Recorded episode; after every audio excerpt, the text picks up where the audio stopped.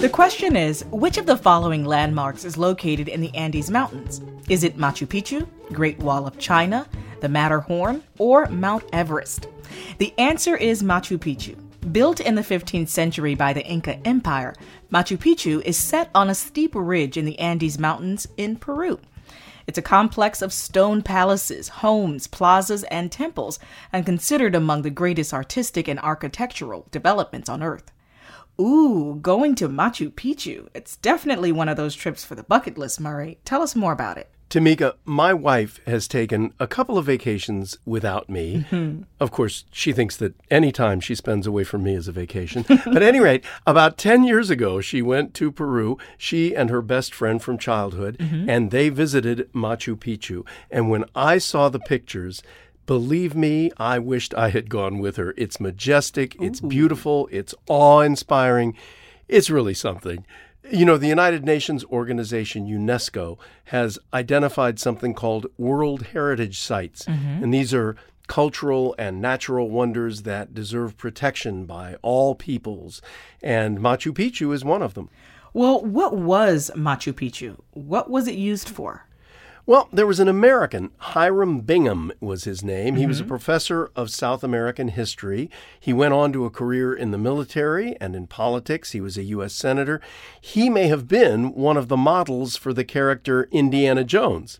And he's credited with rediscovering, I guess you'd say, mm-hmm. Machu Picchu because not too many people knew about it. And he publicized it to the wider world. Bingham called it the lost city of the Incas, and he thought it was a religious site in the Inca civilization. But nowadays, most archaeologists think it was just the grand estate of an Incan emperor. When was this? Aha, that's an important detail because it was built in the mid 1400s, about 50 years before Columbus sailed to this hemisphere. Mm. And about 40 years after Columbus, mm-hmm. the Spaniard Juan Pizarro and his brothers conquered the Incas.